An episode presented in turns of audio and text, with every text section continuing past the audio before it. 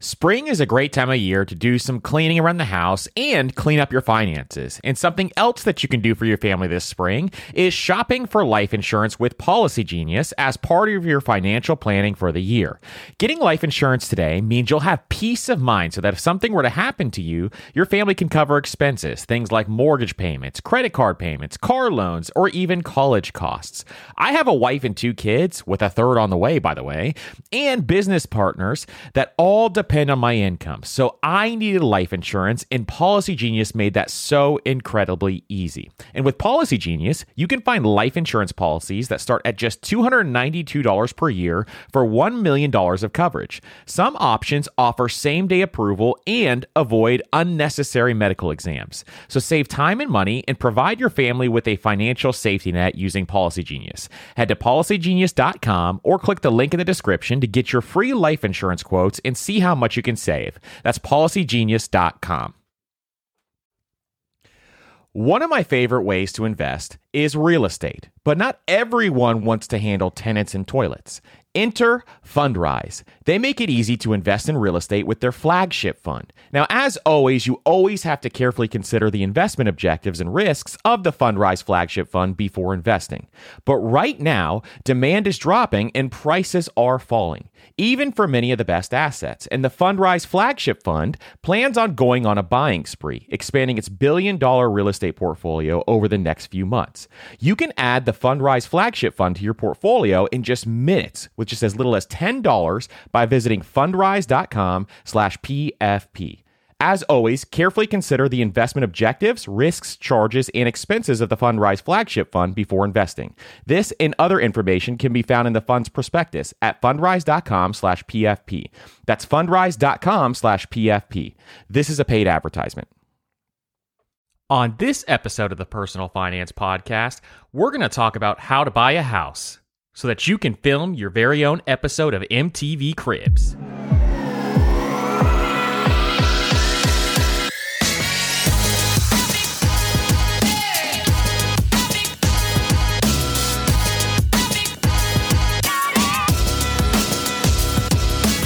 What's up, everybody, and welcome Personal Finance Podcast. I'm your host, Andrew, founder of DollarAfterDollar.com. And today on the podcast, we're going to be talking about how to buy a house. And you may be thinking in your head, well, what's this guy know about buying a house? Well, I actually hold a real estate license in the state of Florida, and I bought in a bunch of rental properties. So, what I'm going to show you is actually a system on how I bought my first property, how I bought my first house that I lived in. Because what I do when I buy houses is I look for the upside and I look for ways to increase the value of the house so that when you go to sell the house, you can make an extreme profit. There's a system and a way to do this. And it's very important that you look at houses as something that you're going to spend your, your time in. But at the same time, you can also find something that makes a sound investment decision. And if you've never bought a house before, I'm going to take you through the steps on exactly what you have to do to buy a house from the very beginning, the first step, all the way to actually closing on your house. So, we're going to go through the, all the steps on how you can go about buying a house. And in between, I'm going to give you tips on how to look for houses and what to look for so that you can find the diamond in the rough, so that you can find the house that's perfect for you and your family, but at the same time, you can increase its value because it's really a huge wealth accelerator to find the right house at the right price. And you can find the right house at the right price in any market. Sometimes you just have to look a little harder. Like in booming economies, like when, what we're having right now, you have to look a lot harder than you would, say, in a recession where houses are much cheaper and there's a lot more inventory on the market. But if you look hard enough and you really put the effort in, then you'll be able to find that diamond in the rough because they're always available. It's just getting them at the right time and finding them at the right time. And this is not a super quick process. So if you're thinking about buying a house and you think you're going to find one in a month or two, you might. You might have that opportunity to be able to buy one in a month or two, but sometimes this can take up to a year. And the reason being is a lot of people know that they're going to spend all their time in their house, especially now when a lot of us are spending a lot more time at home. And so they have to understand that going through this process sometimes takes time because you're going to be nitpicky. It's not the same as a rental, it's something that you're going to stay in for a long period of time. So you really have to look at it as an investment for the long term because a lot of people think, hey, I'm just going to buy this starter house and I'm going to stay here for a couple years and then leave. But a lot of things happen in life, a lot of situations happen, and you don't know how long you're going to stay there. So you want to find a house that you can at least stay in for 10 years because if you buy a house and a recession hits, you will take a loss in the first five years, but as we know, in the long term, housing goes up in the long term. So just you got to have something that you can hang in there and stay with for about 10 years because recession cycles are 10 years in length. That's another way to think about this before you get going. Don't make emotional decisions when it comes to your house. I understand that it's an emotional process. It, there's a lot of emotions involved, but if you make emotional decisions, you're going to end up overpaying for a house. You're going to end up paying too much for a house, especially right now when it's really hot and it's really hectic. A lot of houses are going over asking price. So what you have to do is you have to stay level-headed and understand there's more fish in the sea. There's more out there. So if you start making offers on houses, just understand there's more houses out there to be had. So don't go over your budget or anything along those lines. So let's get into the steps on how to buy a house. So the first step is to start saving for your down payment.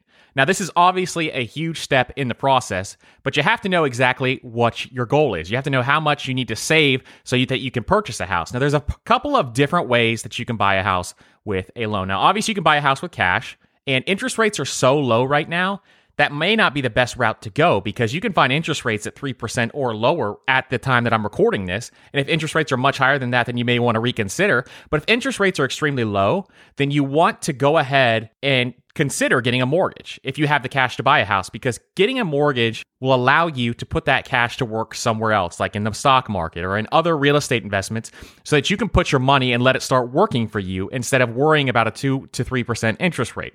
But if this is your first time buying a house, there's a couple different mortgage types that you can look at.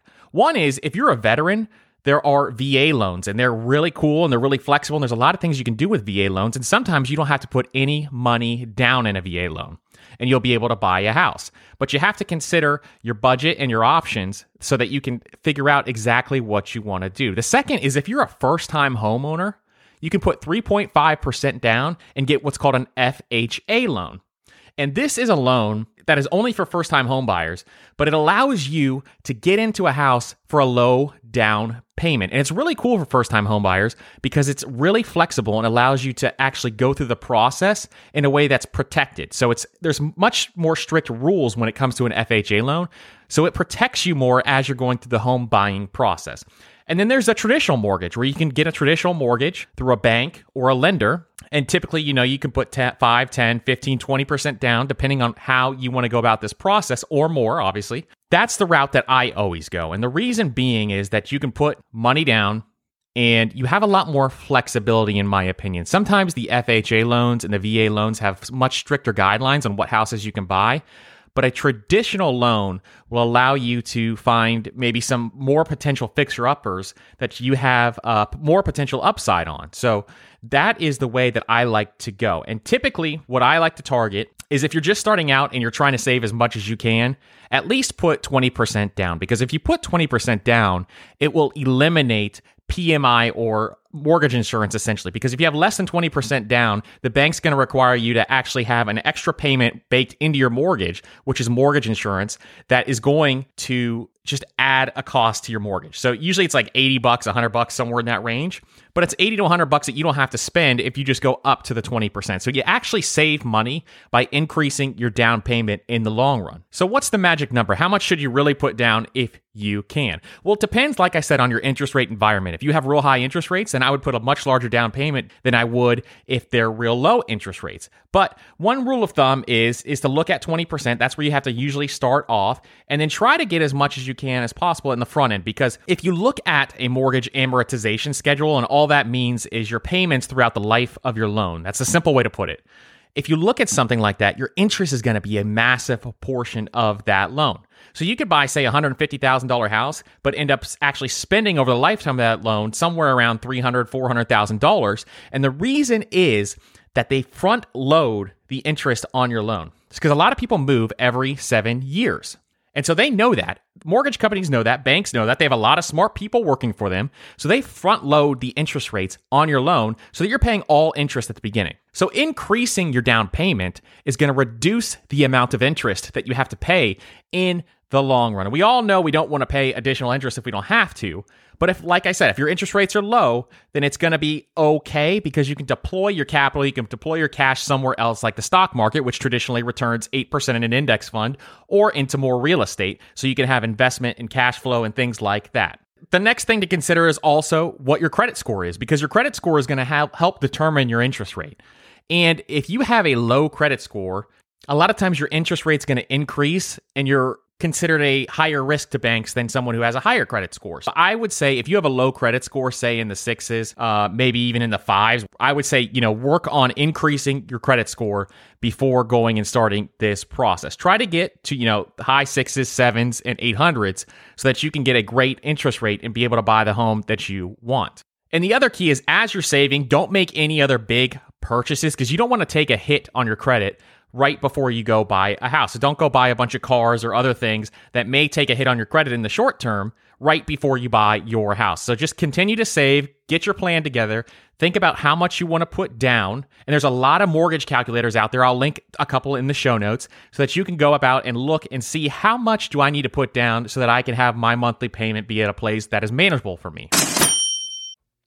One of the hardest things about managing your money is figuring out where it's all going. And most of us are trying to save for several goals at once, which can feel like a daunting task to see if you're on track or even on pace to accomplishing your goals. But there is a tool that makes it so much easier, and it's called Monarch Money.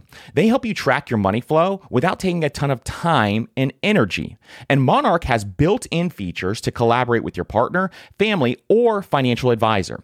And you can invite them with an extra account with their own own login at no extra cost to collaborate with you. And Monarch is the most customizable budgeting app. You can create custom budgets, set notifications, and you can set up automatic rules for transactions and notifications. And after trying Monarch for myself, I understand why it's a top rated personal finance app. And right now, listeners of this show will get an extended 30 day free trial when you go to monarchmoney.com slash PFP. That's M O N a R C H M O N E Y dot com slash PFP for your extended 30 day free trial.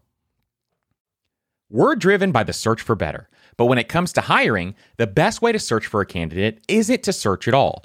Don't search, match with Indeed. And if you need to hire, you need Indeed because Indeed is your matching and hiring platform with over 350 million global monthly visitors. And they have a matching engine that helps you find quality candidates fast. So ditch the busy work and use Indeed for scheduling, screening, and messaging so you can connect with candidates faster. And Indeed doesn't just help you hire faster, 93% of employers agree Indeed delivers the highest quality matches compared to other job sites, according to a recent Indeed survey. And listeners of this show will get a $75 sponsored job credit to get your jobs more visibility at indeed.com slash personal finance. Just go to indeed.com slash personal finance right now and support our show by saying you heard about Indeed on this podcast. That's indeed.com slash personal finance. Terms and conditions apply. Need to hire? You need Indeed. Now is a great time of year to get your finances in order. And no matter what your financial goals are this year, when you use Chime's online checking account, you can cross all those financial to dos off your list.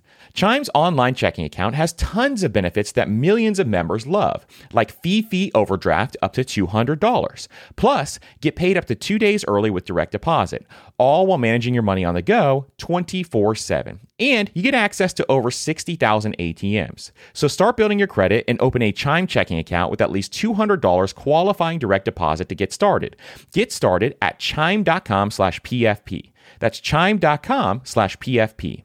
Banking services and debit card provided by the Bancorp Bank, NA, or Stride Bank, NA, members FDIC. SpotMe eligibility requirements and overdraft limits apply. Early access to direct deposit funds depends on payer. Out of network ATM withdrawal fees may apply. The key to winning in any business is making sure you have the right business partner. An example is Procter and Gamble or Ben and Jerry. But what about the perfect partners when it comes to growing your business? That's you and Shopify. Shopify is the global commerce platform that helps you sell at every stage of your business, from launch your online shop stage to the first real life store stage, all the way to did we just hit a million dollars stage? Shopify is there to help you grow. And most people know one of your biggest struggles when it comes to starting an online business is finding new customers, and Shopify can help you do that. And what I love about Shopify is no matter how big you want to grow, Shopify gives you everything you need to take control and take your business to the next level. So sign up for a $1 per month trial period at shopify.com slash PFP, all lowercase. So go to shopify.com slash PFP now to grow your business, no matter what stage you're in. That's shopify.com slash PFP. The second step is to understand your market. What I mean by that is you need to understand the areas where you're going to look to buy a house. So if you're new to an area, I would recommend renting before you go and buy a house. Don't just go to an area and buy a house because you could buy it in a neighborhood that may not be as nice as you think it is. Maybe at nighttime it turns into maybe a crime infested area or things like that. So you have to understand your market before buying a house. And what you want to do is find markets where you can find gems. So a lot of times there will be markets out there that may have a bunch of large homes, say for example, and there's a couple small homes, and maybe the small homes fit your budget. Well, if you can get a hold of a couple of those, then you'll be able to increase the value on those homes. And as those large home values increase, so will your small home because you want to have the worst house in the best neighborhood. That's the first biggest key takeaway is you want to buy the worst house in the best neighborhood. If you've ever seen that show with uh, Chip and Joanna Gaines called Fixer Upper, that's what their motto is. That's what they go about and try to do is they try to find the worst house in the best neighborhood because that's where you get value and that's where you can increase the value of your home. And we're going to talk more about that as we get along in this process, but that's what you got to think about as you go through this process. If you buy a home that's flipped or completely done, then you're not going to add any value to that home. You want to find value add homes so that you can increase the value yourself and you're going to make a huge profit when you sell it. Because what a lot of people don't understand is that buying a house is actually a skill rather than something you just do. There's actually a skill to buying a house. So you actually have to go through and understand markets and potentially even look for a while so that you can develop that skill and practice and then you can see the houses that are out there. And once you see houses that are out there, then you're able to say, hey, this is the one I want. I've seen so many of them and I understand my market now. And this is exactly the one that I want. This is the one I've been looking for. And this is the one that will fit my family's needs. And that's the next step. The third step is figure out what type of home fits your lifestyle. So as you're beginning to figure out what your budget is, you're f- beginning to look at your market, then you got to figure out what's going to fit your lifestyle. Are you just a single person and you're looking for a place for numero uno? No problem. But you may want something a little smaller than someone who has, you know, a family with three kids, a, a, you know, a husband or a wife, and they're they they have three kids and a dog and a bunch of other things. Then they may want a bigger house with a couple more rooms so they can live comfortably that way. You got to figure out exactly what you want for your lifestyle and see what fits your lifestyle. Maybe you want to be downtown and you want to, you know, be around restaurants and bars, or maybe you want to be out in the country because you like the quiet. It just depends on what type of home fits your lifestyle, what type of area fits your lifestyle. And the next step is the, a big step. It's a big step here for the Personal Finance Podcast, obviously, because we want to make sound financial decisions, and that's figuring out how much home you can buy. I'm going to say this right off the bat do not overextend yourself, do not become house poor. How do you figure out if you're going to become house poor? Let me tell you. At the max, every single person who's in the financial industry says do not go over 30% of your income. I'm going to take that one step further. I believe personally that you should not go over 25% of your income. And especially if you want to be financially independent early or you want to retire early, then you need to not go over 20% of your income. Reason being is too many people spend too much money on housing. Housing is the biggest expense for most people. And it sucks away a lot of people's cash, and they have a lot of extra rooms that they never use. A lot of extra rooms to impress other people that they never step foot in throughout the week. And you have to understand how much home you can buy. So definitely do not go over 30%. I would advise staying at 25% or below your income. And if you can get below 20%, then you have an increased chance to increase your savings rate to invest in other places. But that's exactly how you can figure out how much home you can afford. It's actually a simple formula. And if you do the math, if you get over 25 to 30%, then you're actually going to start to see situationally that you're not going to have much money left over. And that's why these numbers come into play. Because if you don't have money left over to invest, you're putting all your money into your house, and your house is your only asset. And that's the sad thing about how a lot of people retire now is they retire with their house as their only asset because it get, becomes 30 years later they've been plowing all their money into their house and that's all they have. That's the only thing they have. And a lot of people say their house your house isn't even an asset and we can get to that in another episode but this is something that you got to understand because if you overextend yourself you're going to be house poor you're not going to be able to invest extra money you're not going to be able to build wealth. And if building wealth is your goal then you have to control this part of your life. So now that you've done all the preparation those are all the preparation steps now it's time to start to take action. And taking action is a big deal. Because once you start this process then you're really making moves towards buying your first house or your second house or whatever whatever house you're on.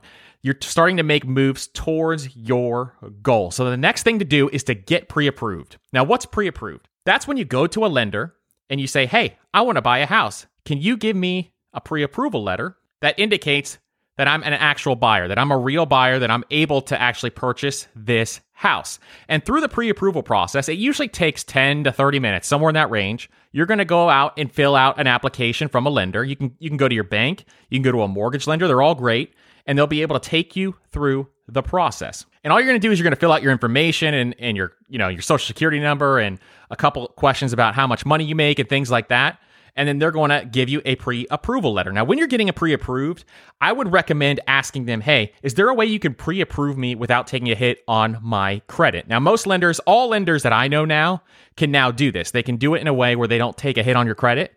But if someone says they can't, then maybe look at a different lender because you don't want to take these small hits on your credit right before you buy the house because, like we talked about, your interest rate is affected by that. And having an interest rate on your mortgage for 30 years is something that really impacts your wealth building ability. So you need to be able to get the lowest interest rate possible. And once you're done getting pre approved, they're going to give you a pre approval letter. And you're going to use this to make offers because this is how real estate agents tell each other hey, this person is legit. This person's already pre approved. They're ready to go and they are ready to buy this house. Because if you get in a multiple offer situation and you don't have a pre approval letter, then you're most likely going to get turned down. And in most situations, you have to have this pre approval letter to even make an offer. So start off your action steps by getting pre approved. And that also is going to tell you how much house you can buy. Now, pre approval letters will give you way more house than 30%. What I'm telling you is do not take the highest number that they give you. Because if you do that, you're going to be completely house poor. I've seen people who make $50,000 a year get approved for $800,000 mortgage. It's ridiculous. And so that's something that you got to understand. Don't listen to what your lender is saying. Listen to the numbers and look at the percentages so that when you get your pre approval letter, you're not going too far and you're not going way out of budget because they're going to let you go way out of budget. Trust me. And that's the biggest key is just controlling that piece of this equation. Now, the next step, after you get pre approved, it's time to start the hunt. Now, how you have to start a hunt is if you have a real estate license and you can go start looking at houses right away. But if you don't, then you're going to have to find a real estate agent. Now, I will tell you, there's a lot of bad real estate agents out there. There just are. But there's also a lot of great ones, and there's a lot of great realtors out there. So, a couple of things you can do to go look for this is there's a couple of websites like limelight.com, I think, is one. I think Zillow and realtor.com also have, you know, reviews from other people now. But all these sites, you know, help review realtors. Or if you have a friend who is a realtor, sometimes that's a good option if you think that they would be a good fit for you because they're likely more honest than, say, some stranger. But at the same time, you have to know that they actually know what they're doing. And they have to understand that you're trying to make a sound financial decision. So if you tell them that up front, that you're not trying to buy the most house that you can afford, you're trying to buy the best house for your situation, then that will start you off on the right foot with your realtor. And then what's going to happen is they're going to set you up usually on automatic emails to start sending you listings. And maybe they'll trickle in a listing or two and look for you. But a lot of times, you're going to have to look for the houses yourself online. And most people don't want to hear that. But there's not a lot of realtors out there that are just going to go find a bunch of houses for you. And a lot of people are surprised when they get to this step because they're saying, hey, you're my agent. Why aren't you finding me houses? Well, they're usually an agent for a lot of people. And a lot of times they're not going to find you as many houses as they should be. So understanding this up front will help allow you to, you know, just start looking and going through the process and finding houses you like, sending them to your agent so that you can schedule showings and go and look. So as you start your hunt, just expect that you're going to probably have to do some of the legwork on the front end. Now, as you're looking at houses, Here's what I want you to do. This is the process that I'm going to show you how I look at houses on how to build wealth. What you want to do is find houses that have cosmetic issues.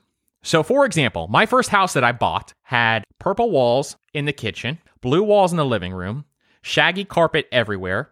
The entire house was filled with shaggy carpet. It had ridiculous colors in every single room. It had a vanity built out of stone. It had another vanity where the top was green and the entire house had pink tile in the bathroom. Everything needed cosmetic upgrade. But the quality of the house, the structure of the house was in fantastic shape. Now, this is exactly what you want to find. You want to find houses with cosmetic issues, but they also are structurally sound. Everything is in good shape. The roof is in good shape. The water heater's in good shape. The AC is in good shape. It's well maintained, but it's just a house that needs upgrades. And a lot of times you can find you know, these houses in areas where people have lived in the home for a long period of time and they're used to the house and maybe they are, you know, now downsizing and they're ready to sell their home. This is a situation where you need to find these houses because this is where you're going to add extreme value. A lot of times these renovations can take, you know, anywhere from $10,000 to 20 to $30,000, but they're going to make a massive difference in the long run. You don't have to make the you know the renovations up front you're going to live in the house for a long time so you can do this over a period of time and that will allow you to add the value you need and you can easily make six figures of wealth if you stay in that house for 10 years. The reason being is you're adding the value, you're, making it modern, you're upgrading all these upgrades. This happens over time and you're increasing the value tremendously so that you are able to buy a house that is actually a sound investment. Because if you buy a completely finished house, you're not going to add any value. There's no way to add value to a completely finished house. So you're probably going to sell it for what you bought it for at the height. You're not going to make a ton of money. And if you do make some money, it may be, you know, 5, 10% at max. What I'm talking about is you're going to double your money if you find a house in this range where you need a lot of cosmetic issues. You're going you have a potential of doubling or tripling your money in the long run. So your next step is to schedule showings. And like I said, as you go through this process, you want to schedule showings and schedule as many as you can and look at as many you can, especially early on, so that you understand what the market is like. And as you schedule these showings over time, you're going to find houses that you like. So now it's time to start making offers. So you're going to take that pre approval letter, and your agent's going to take the pre approval letter and they're going to make an offer. So you're going to go through the contract process. Your agent's going to fill out a contract for you, and they're going to start making the offer. Now, each state has its own contract. They call it uh, like in Florida here, they call it the FAR bar, but there's all these standard contracts that you go through, and they're fairly simple to read, but make sure you read all the fine print and everything as you're filling out the contract. And some of the key things you definitely want to make sure you have in the contract is a contingency on inspection. So you want to make sure that you're able to inspect the house if you get it under contract or if your offer is accepted. And what that means is you're going to have a home inspector come out. They cost like two to three to four hundred dollars, somewhere in that range. They're going to come out and look at the house for you and make sure everything's structurally sound and in good shape. They're going to check all the outlets in your house. They're going to check all the faucets, make sure they're not leaking. They're going to check all the big stuff like the AC, the roof, all that kind of stuff so that you don't find something later on. You absolutely have to have an inspection every time. So make sure that contingency is in the contract. And most agents will put that in there. If they don't, they're not a good agent. If your agent does not think that you need to have that in there, you need to move on to a new agent. So finally, you start making offers. You're looking at houses. You've done all this other pieces of the process, and your offer is accepted on a house that you love. So what do you do? After your offer is accepted, you definitely want to go ahead and get that inspection scheduled and get it done.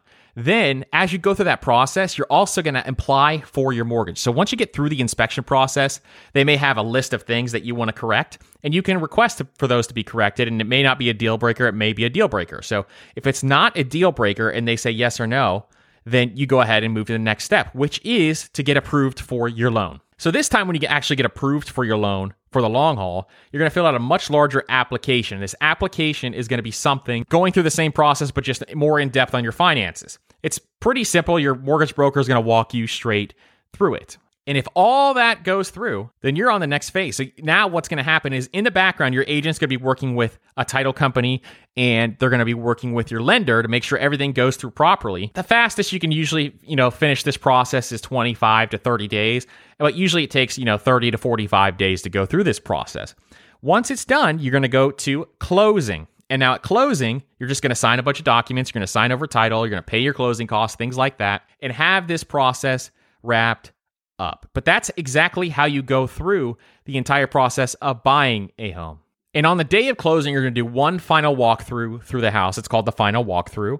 And you're going to look at everything, make sure everything's in, you know, the condition that you want it to be, and then you're going to go and you're going to close and you're going to sign your name on the dotted line. And that means it's time to pop some champagne. It's time to pop the bubbly because now you're a homeowner. But the big thing is, is now you bought an asset. And it may not be an asset in everyone's eyes, but if you bought it right, and if you bought it that may need some upgrades that you can add value to the house, you do own an asset. And the reason being is it's going to increase in value and it's going to appreciate over time. Now, if you buy a house and then want to sell it the next year, who knows what the market's going to do? But if you buy a house and you're going to sell it in 5, 10, 15, 20, 25 years, then you have an asset that's going to increase over time because buying at the right price is going to pay off in the long run.